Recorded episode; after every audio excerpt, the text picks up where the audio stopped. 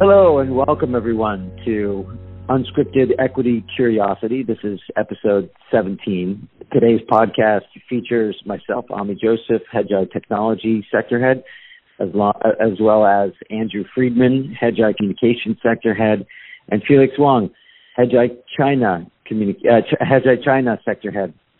And today, as usual on our podcast, we're going to be kicking around a timely and topical subject that is unscripted, that we have not prepared in advance, but that comes off the pages of all of our research uh, on which we spend all of our days, spending you know hours and hours and hours a day just looking at uh, different companies and studying them. And we're going to try to roll that up into some ideas here. And I think the topic that we're going to hit on to start off today is with this mini pullback in the Nasdaq um, that we've seen over the last few weeks.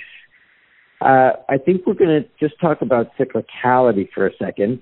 And I know that our community gets a lot of cycle research from uh, the Mac famous macro team at Hedgeye, so we're not going to be addressing it from that perspective. We're just going to be talking about um, the bit bytes, the bottom line data points that we all see in our research.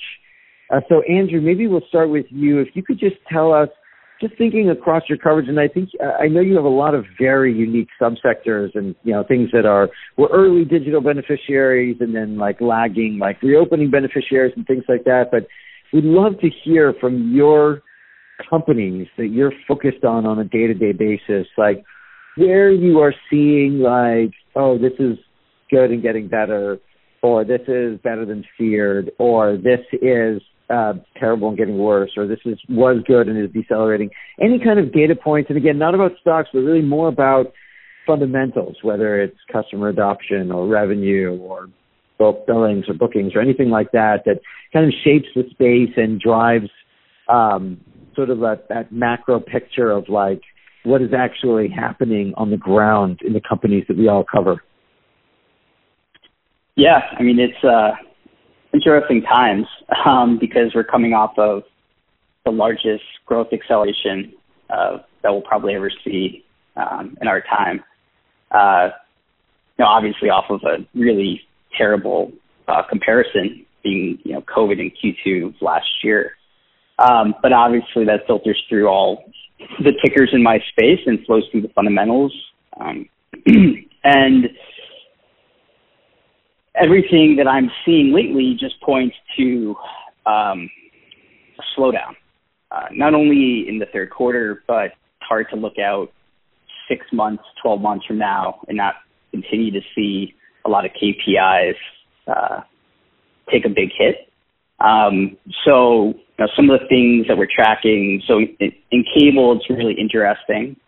So one of the um, themes that we've been um, talking about coming out of our last themes communication themes call uh, in July was this idea that you know, broadband penetration rates are you know north of you know well north of 90 percent, and we saw a big boost in demand uh, for home internet connectivity services uh, during and through COVID.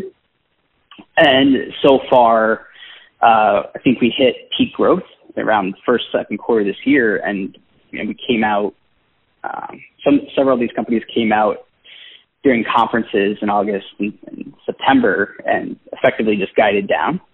Uh, so Altice was a short of ours. Um, SAB is short since moving to the bench that you know cracked in a really big way. Um, I'm not going to get into all the details there, but um, so in the cable space, we are seeing a little bit of a slowdown uh, in broadband net additions um, on the advertising side, it's a little mixed because I think digital advertising trends are going to continue to be strong, all things considered Q3, Q4, but obviously a pretty large sequential deceleration in the year-over-year growth rate uh, in the back half of the year compared to the first half of the year.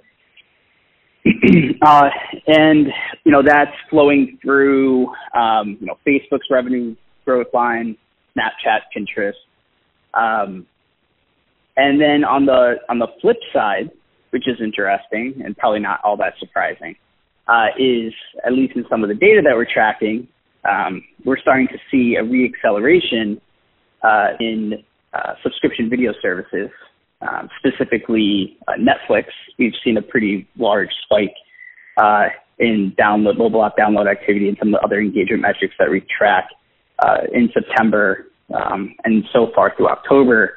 And that's coming at a time where we're coming up against some easier comparisons. So in many ways, it's just kind of the reversal of what we saw over the last kind of nine months.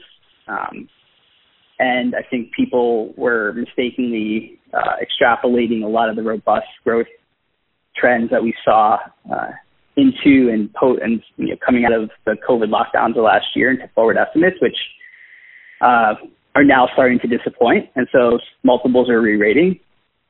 So it's a it's a really you know precarious environment if you're long because now you still have these companies that you like from a secular perspective long term, uh, but you know that their growth rates are going to decel. And so, you know, uh, instead of just short everything, you know, I think you have to really, you know, pick your winners uh, carefully. And I think it also helps to have a, um,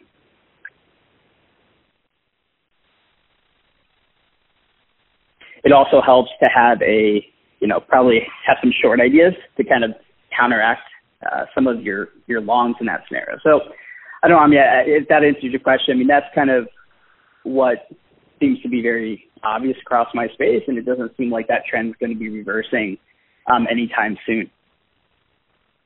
That is uh, exactly what I was looking for. Uh, nailed it. Um, thank you. So just to sum up, you've seen that broadband penetration sort of peak, net ads are going slower, um, and then on the advertising side, um, growth is declining. Um, so those are the two negatives: are net ads and net ads for for digital penetration, and also for ads going a little bit slower. And then on the faster side, with something like Netflix, what what is that? I'm trying to think about that last, like the ray of sunlight point and trying to put a context around it. Like what is driving? Is that Netflix re-excel? Is that just like we're past the toughest comps, and or is it is it also like acceleration on like a month over month or three months rolling basis or something like that? That means that the platform's actually winning and I don't know. Tell me, tell me, like what's that? One? Yeah, no, and, and, yeah, and and um, it's it's interesting. So to kind of the probably easiest way to answer that question, simplest way, is we've been very vocal negative Netflix for a very long time, and you know over the course of the year, it went from all the way from our top short to bottom of the list, and it's off now. So so basically, the data is it's more than just an easier comp. Like we're having an easier comparison, yes, but it's more than that. At least that's what the data is suggesting you know, um, three or four weeks here doesn't make a trend. Squid Game is clearly appears to have been some type of catalyst, um, but it doesn't look like it was just a flash in the pan, like Money Heist was at the end of um, at the beginning of September. It looks like it's something more durable, and so I don't know if Netflix is uh, reaccelerating their marketing spend, where historically they've been um, haven't really had a great marketing organization and never quite figured out exactly how best to mon- uh, to market their service, whether to focus on pieces of content or the service as a whole. Um, and so maybe that's working. Um, you know, we know that they're reaccelerating their content spend after a six to nine month production gap. So there's a lot of different factors at play that could be resulting in the pickup here. Uh, I still think there's issues related to market, you know, market saturation developed uh, in like the developed countries. However, um, the data looks strong even there as well, and estimates have come down over the last nine to 12 months um, on the subscriber side. You know, after a lot of disappointment. You know, just to kind of frame that up, you know, this time last year when we were pounding the table short Netflix, um, which you know, point to point was well you know, since we covered it, it, it was basically a flat stock when the market ripped higher. So that's kind of alpha. Um, and, um, you know, point to point, uh, 2021, this time last year, 2021 net paid subscriber additions calling for like 28 million 20 in this year, and now they've come down to I believe 20 or sub 19. So, you know, there's just that element as well, where the data is getting better, estimates are down, um, content's coming back online, and we have a bunch of easier comparisons. It actually sounds more like a long, right, than a short. Um, so, uh, yeah, that's uh, I guess that's what I'll say about Netflix. hey Andrew, uh, this is this is Felix. I, I just wanted to ask ask a follow up on Squid Game because um, uh, is is this the first like international title that's gaining traction? Because um, in China, everybody this game, and uh, I'm sorry, this this uh, TV series. Yeah. Because it's mm-hmm. illegal mm-hmm. in China, and there's mm-hmm. a lot of uh, it's illegal really? in China. So it's illegal. There's a lot no, of, I'm uh, not surprised. so th- there's been a lot of you know uh, web yeah. scraping, if mm-hmm. you will, and yeah, um, pirating, all that good stuff. Exactly. Yeah. So, so, so yeah. So so there's a couple things. Um, first, this is not Netflix's first major international hit of a you know non-English series, so it's subtitled. Uh, Money Heist um, was probably their first big international series that went global. Um, and that I believe Money Heist first came out like several several years ago, and we're kind of in our we just had our um, fourth iteration of that. So that that's kind of winding down. Um, what is interesting about Squid Game is that it's Netflix's first big uh, Asia-based hit. So originating from South Korea, um, the company has been, Netflix has made uh, significant investments in local content and in South Korea specifically in the last several years um, in order to be able to grow in those markets, which is what you need to do uh, if you want to continue to take share and grow uh, in Asia, especially, is you need to invest in local content. So, in some ways, they got lucky with Squid Game. On other ways, this is just kind of almost by design. As you continue to increase investment, you t- you get you know you take more um, you know swings at bat, um, and then eventually you get, you know, a hit. Um, so in that case, it's a Squid Game. So that's um, it's positive. I mean, it's really positive because um, it you get that type of virality, and then it goes global, and then it lowers your customer acquisition costs for new subscribers, and not in your underpenetrated markets. So, um, and that's showing up in the data. So it's and it's and it's positive, and to the extent that you know content can travel globally, you know most international content, local content, non-English content, it doesn't really travel well. Um, ex- there's always going to be a handful of titles that do, but for the most part, you know, um, a film that's you know shot in India that's you know meant for an uh, an audience there is probably not going to translate well to Spain, Germany, U.S. But every once in a while, you do get a major hit. Um, you know, this is Ted Sarandos said that this is potentially going to be their largest non-English original uh, globally, uh, which it does look like that's going to be the case, um, and kind of surpass Money Heist in terms of its um, you know global audience and, and, and overall popularity. So that is the the situation.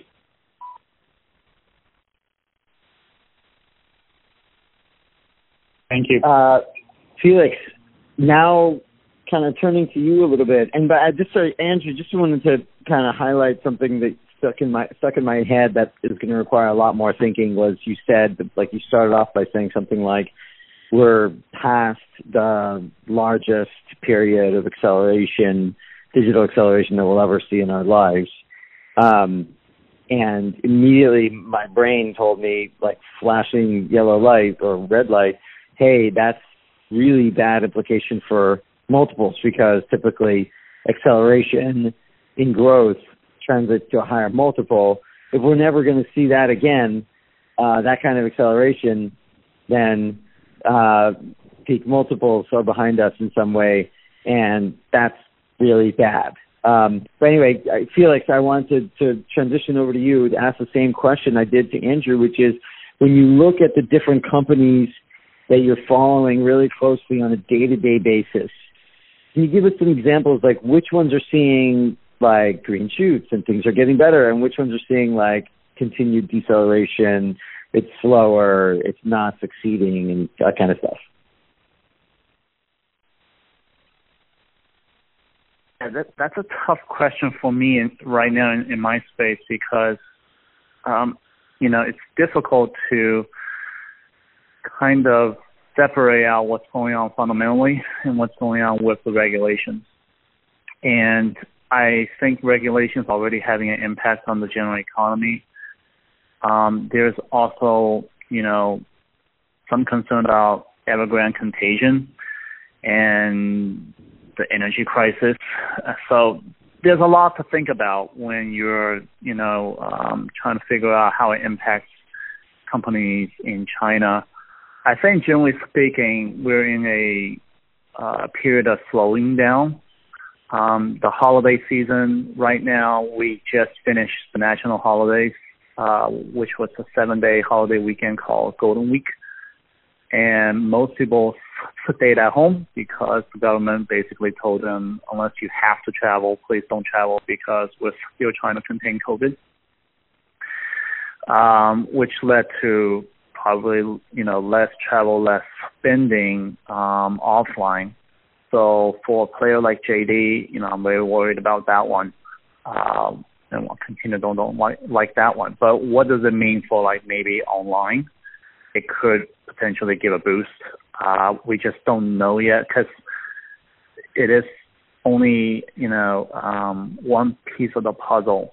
The regulations are hurting big time, and you know I'm not going to go in more more detail on that, but they are basically, if you think about it, a lot of these internet platforms have to change the way they do business. When you have to change the way you do business, that creates uncertainty, that creates uh, uh, basically higher compliance costs that you have to meet and so forth. So that's not going away. Um, but on the other hand, you have policy support um, potentially coming, and then the U.S. diplomacy, technically speaking, got better in the last couple of weeks. So a lot of moving pieces. Um, but generally speaking, you know, I wouldn't be surprised if China goes into a new normal of slower growth for the rest of this year, and then particularly into next year as the regulations um, uh, gets rolled out and people have to adjust and the platforms have to adjust. Awesome. That said, everybody already anticipates this. If you don't know that China's slowing, then you haven't been paying attention the last three, three or four months. So, um, I think expectations are definitely already there and probably overblown um, just because a lot of these companies, again, are down 50 to 85% or so. So, you know, you have to go back to the fundamentals and see if there's there's value there. So I know that's not a great answer to your question, but um, unfortunately in China there's just too much to think about at this time to figure out uh, a lot of these. It, you know, to basically have a clear cut answer on on how trends are going. Super. Yeah, that's helpful. I, I, I guess maybe just going, that's a great macro summary, but, but looking just for a little bit of specifics, when you're looking at the data for Golden Week, like the initial data coming out, is it like, oh, TVs were terrible, notebooks were awesome, uh, uh, retail was depressed? Uh, what, you know, what was what were like the data points coming out that were positive or negative from Golden Week? So movies did well. Um, movies set another new record over the past uh, Golden Week. There was a, a very highly advertised patriotic movie, uh, one of the biggest growth in budgets in, in history. Um, that debuted over the national holidays. It received uh, you know really good attention and people went to go see it. So the movie theaters got a boost. Um, again, offline channels probably struggled, uh, particularly for travel, uh, leisure demand, just because most people didn't travel. Um, so you know, companies like footwear, sportswear, travel, leisure probably got hit harder than most other sectors. Um, and then e-commerce probably benefited. I mean, but I, I'm, you know, I I have to go through more data. There's no data that's reported by Golden Week um, that is, um, you know, more coming from the government, other than the fact that spending is still not um, back to where 2019 was. So, you know, I I haven't gone through all the details on that. That shouldn't be surprising either, just because things are slowing down in China. Got it. But hopefully, uh, you know, I shared a couple of nuggets here and there on on the holiday. The um, when you said that ecom probably benefited, how was ecom doing in the like three months or four months going into Golden Week? Was it like getting worse? Was it getting better? Yeah, so g- going to Golden, uh, if you just take away what happened with July and August, July was slightly disappointing and August was really disappointing.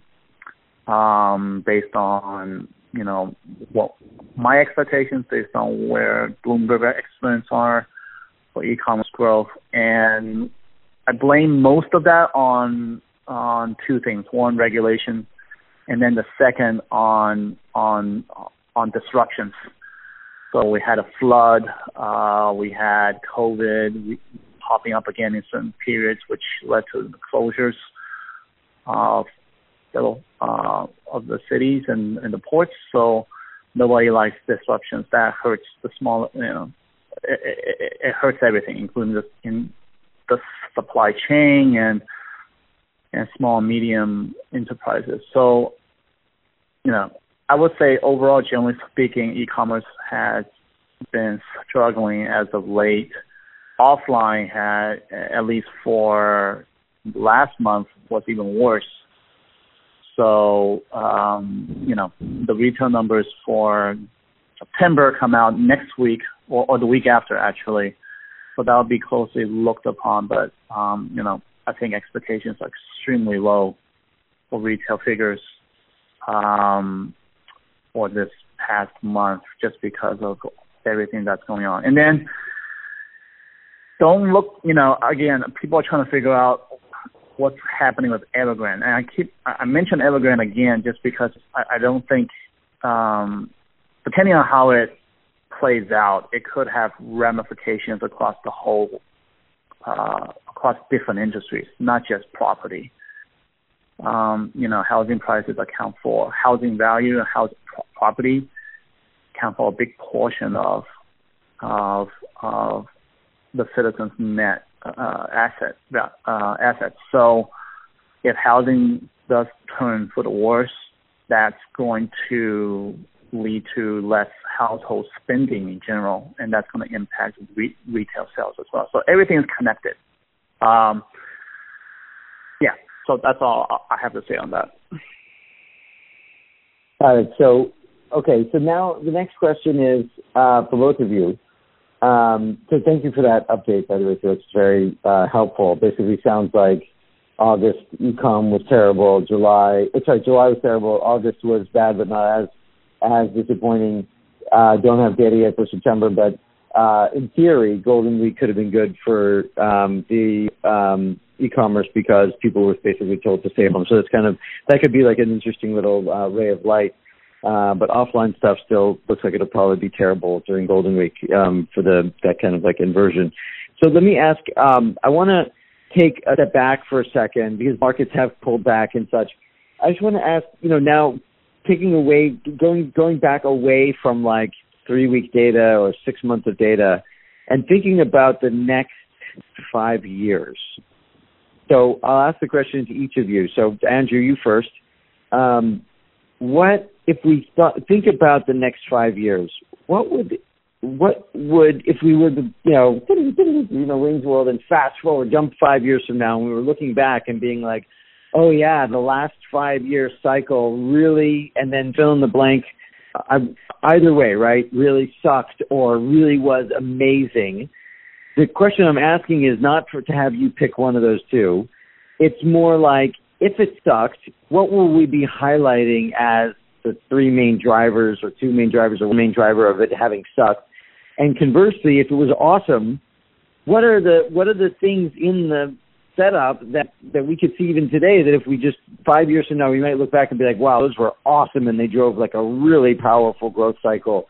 Um, again, just focusing on your sector, not focusing on like quads or anything like that, but just thinking about those things from like a longer duration perspective. If we just stretch out our imagination, and again, this is you know we're going to change our views on this kind of stuff, but like just stepping away from all of our stuff in the day to day and looking out five years if it if it ends up being an amazing cycle, what are we going to say were like the three or four things that really drove that? And if it ends up being a terrible cycle, what what do you think are the three or four things that are present today in our world that really end up driving that?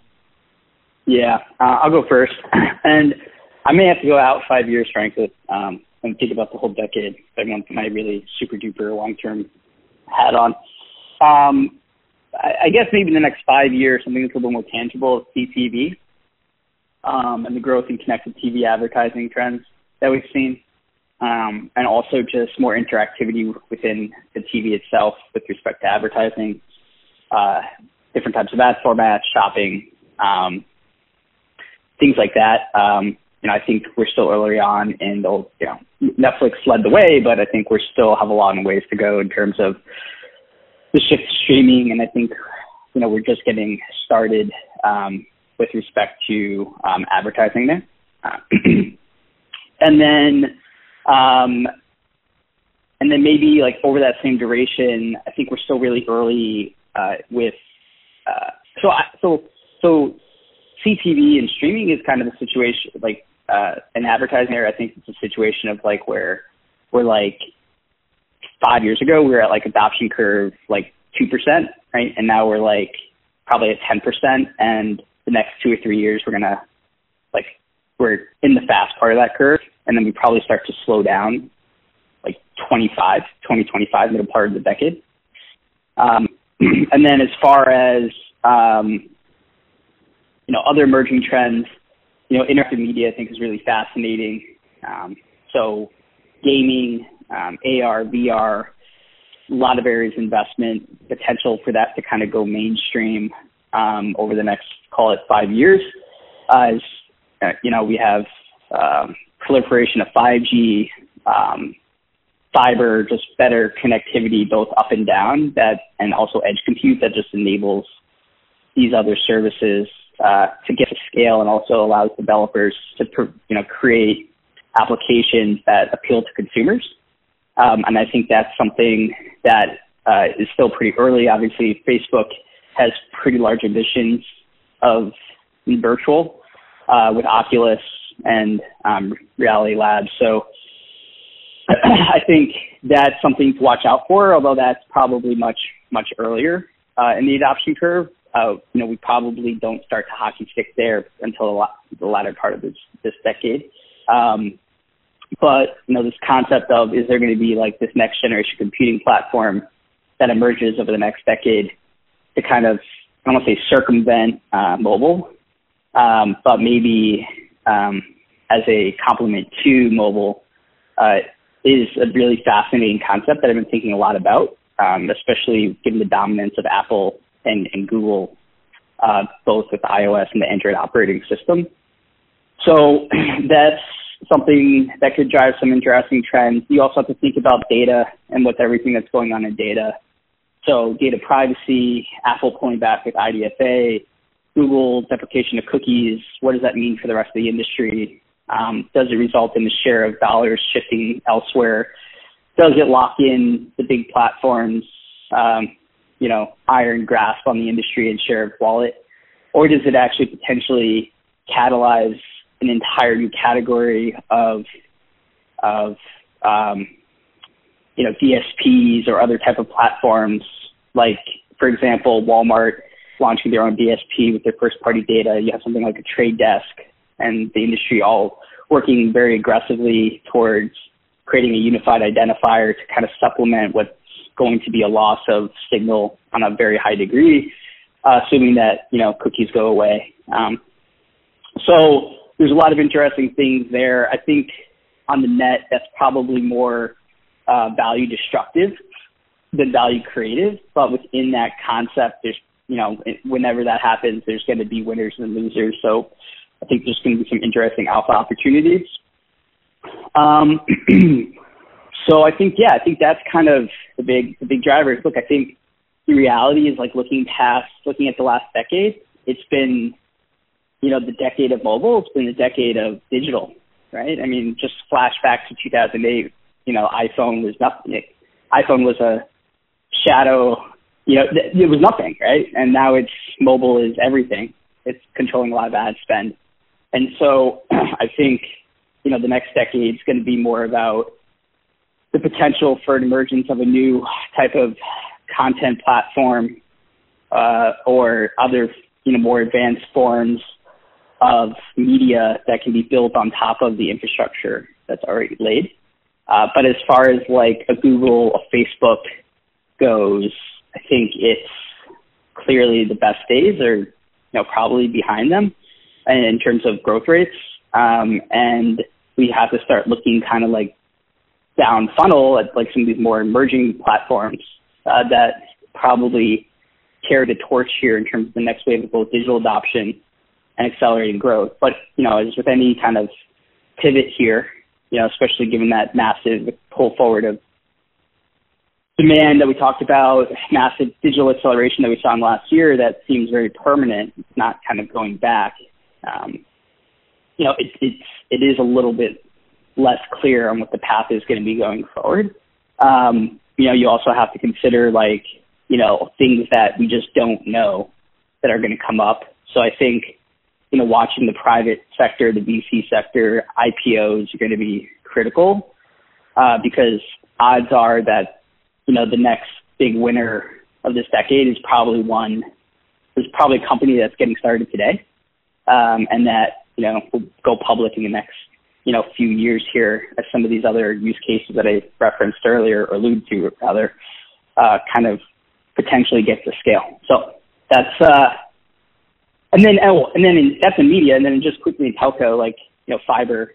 I mean, it's, it's not super sexy, but you know that's kind of the next wave here when it comes to technology shifting from DOCSIS and cable over to fiber. A lot of investments are being made there. Um, so that's uh, another area. Uh, Andrew, you are really good at this. Uh, that was like I actually feel like I could spend uh, an entire unscripted just kind of poking through these ideas um, and asking questions. Um, oh, you ask you ask good questions. Yeah, I mean, I appreciate the questions. You know, it's it's not always you know, sitting, I think about this stuff a lot, like all the time actually. Um, and it's hard to always get it out, right? Whether in writing or verbally, um, especially when you're so hyper focused on like the short term, like is this company's KPI going to be or miss? Like what's the stock going to do? But it's refreshing to have someone thoughtful like yourself ask like bigger picture questions where I can kind of, you know, frame up those thoughts. It's, uh, it's quite refreshing and I'm going to have to go back and listen to this podcast and write down everything that I just said so I don't forget it or I remember at least. But anyway, that's uh I've been no, I've been taking notes and highlighting. I can share my notes with you if you want. Um it's really good. Um so Felix, I I know we're long on minutes already, but like I kind of I can't I can't let us go before I ask you a similar question. If you think about the next 5 years cycle in China or Ken, maybe if you prefer, as Andrew did, what are like the most positive things that could happen in your sector coverage areas of China, and what are like the most negative things that you would worry about over the next five to ten years? You you, you see where we're going with that? Yeah, uh, well, well, I think Andrew answered it fantastically well. So uh, there's no way I'm able to top him on how to answer this question. But I, you know, five years is a long time, um, and uh, I'll, I'll try to be brief here because there's only one player in my mind that everybody has to pay attention to um, in China over the next five years. And that player is ByteDance. And the reason why I say ByteDance um, is because they have tentacles everywhere in many different ecosystems, and they're obviously the biggest disruptor in China in many ways. And it's not just short videos. So for people who don't know who ByteDance is, ByteDance is the parent company of TikTok. Um, and they are also the parent company of, of Douyin, which is the China equivalent app of TikTok in China. But they're you know, but they started in, in, in short video, but basically expanded everywhere. E-commerce, they're going to be a disruptor there. Even education, they're starting some quality education courses. Um, cloud, they they may have some aspirations there in the cloud uh, market. Also, short video versus social media, everybody is you know uh, battling for time uh, from from from the netizens in terms of how they spend their daily lives. So whether do they do they do they spend more time messaging each other or do they spend more time watching videos? So this is a constant battle uh, that that that a lot of the incumbent internet platforms have to have to go through, and ByteDance is the biggest competitor there. So that could be a different discussion, but in my mind, it's very simple. You have to worry about what ByteDance is going to do, where they are going to be positioned, what kind of new products they're going to introduce in each of the ecosystems. You can't discount them. They're just too big to ignore. Amazing. Can I just can I just echo that really fast? Like I like I TikTok is ter- both so exciting and also absolutely terrifying because like there's no way that at least in my space I can get long TikTok and I just see it as a massive threat to everybody in my space, uh, from a share of engagement to a share of wallet. Uh, it's I just don't know what to do about it. so it's uh, I really wish Felix that we got that U.S. IPO or Mike. I know Microsoft. I think Walmart was almost about to like pull the trigger there last year, but but yeah, it's uh, that's yeah. top of mind in my space too yeah, I hope, I really hope, uh, but it's very unlikely now with all these regulations. Um, it's probably going to be a Shanghai IPO, maybe a Hong Kong IPO. I hope they can go to Hong Kong because it's much more, you know, international market there. But mm-hmm. maybe it's only going to be a Shanghai IPO, which is not what ByteDance wants. But we'll see. Hopefully they go IPO. Right now, the world yeah. they're very quiet because the government is knocking on their doors. So better behave. That's amazing, um, Felix. Uh, and also, I love how unique the answer is. That I asked the two of you guys the same question, and Andrew goes with it in one amazing direction, and you go with it in another amazing direction. Um, there's so much here in this podcast that we did today. It's actually, I think, one of the richest topics we've done. Uh, and by accident, look where we we, did, I, we didn't expect to get here. That's what unscripted does. When we show up unscripted but with curiosity, uh, we come out with a lot of interesting thoughts and analysis, uh, or analysis that has to come out of these thoughts. But this is great. I really, I loved it. Um, I'm probably going to listen to this a couple more times. Um, I took copious notes the whole way. I appreciate both of you guys today. I know I put both of you on the hot seat. Didn't put myself on the hot seat. We can do that some other time. But um, this was this was fantastic. So to everyone listening, thank you so much for joining us. I hope you enjoyed it as much as we did. And that's a wrap today on uh, the 17th episode of Unscripted Equity Curiosity. See see again soon. The preceding has been presented for informational purposes only. None of the information contained herein constitutes an offer to sell or solicitation of an offer to buy any security or investment vehicle, nor does it constitute an investment recommendation or legal, tax, accounting, or investment advice by Hedgeye or any of its employees, officers, agents, or guests. This information is presented without regard for individual investment preferences or risk parameters and is general, non-tailored, non-specific information. This content is based on information from sources believed to be reliable. Hedgeye is not responsible for errors, inaccuracies, or omissions of information. The opinions and conclusions contained in this report are those of the individual expressing those opinions and conclusions and are intended solely for the use of Hedgeye subscribers and the authorized recipients of the content. All investments entail a certain degree of risk, and financial instrument prices can fluctuate based on several factors, including those not considered in the preparation of the content. Consult your financial professional before investing. The information contained herein is protected by United States and foreign copyright laws and is intended solely for the use of its authorized recipient. Access must be provided directly by Hedgeye. Redistribution or republication is strictly prohibited. For more detail, please refer to the terms of service at hedgeye.com slash terms of service.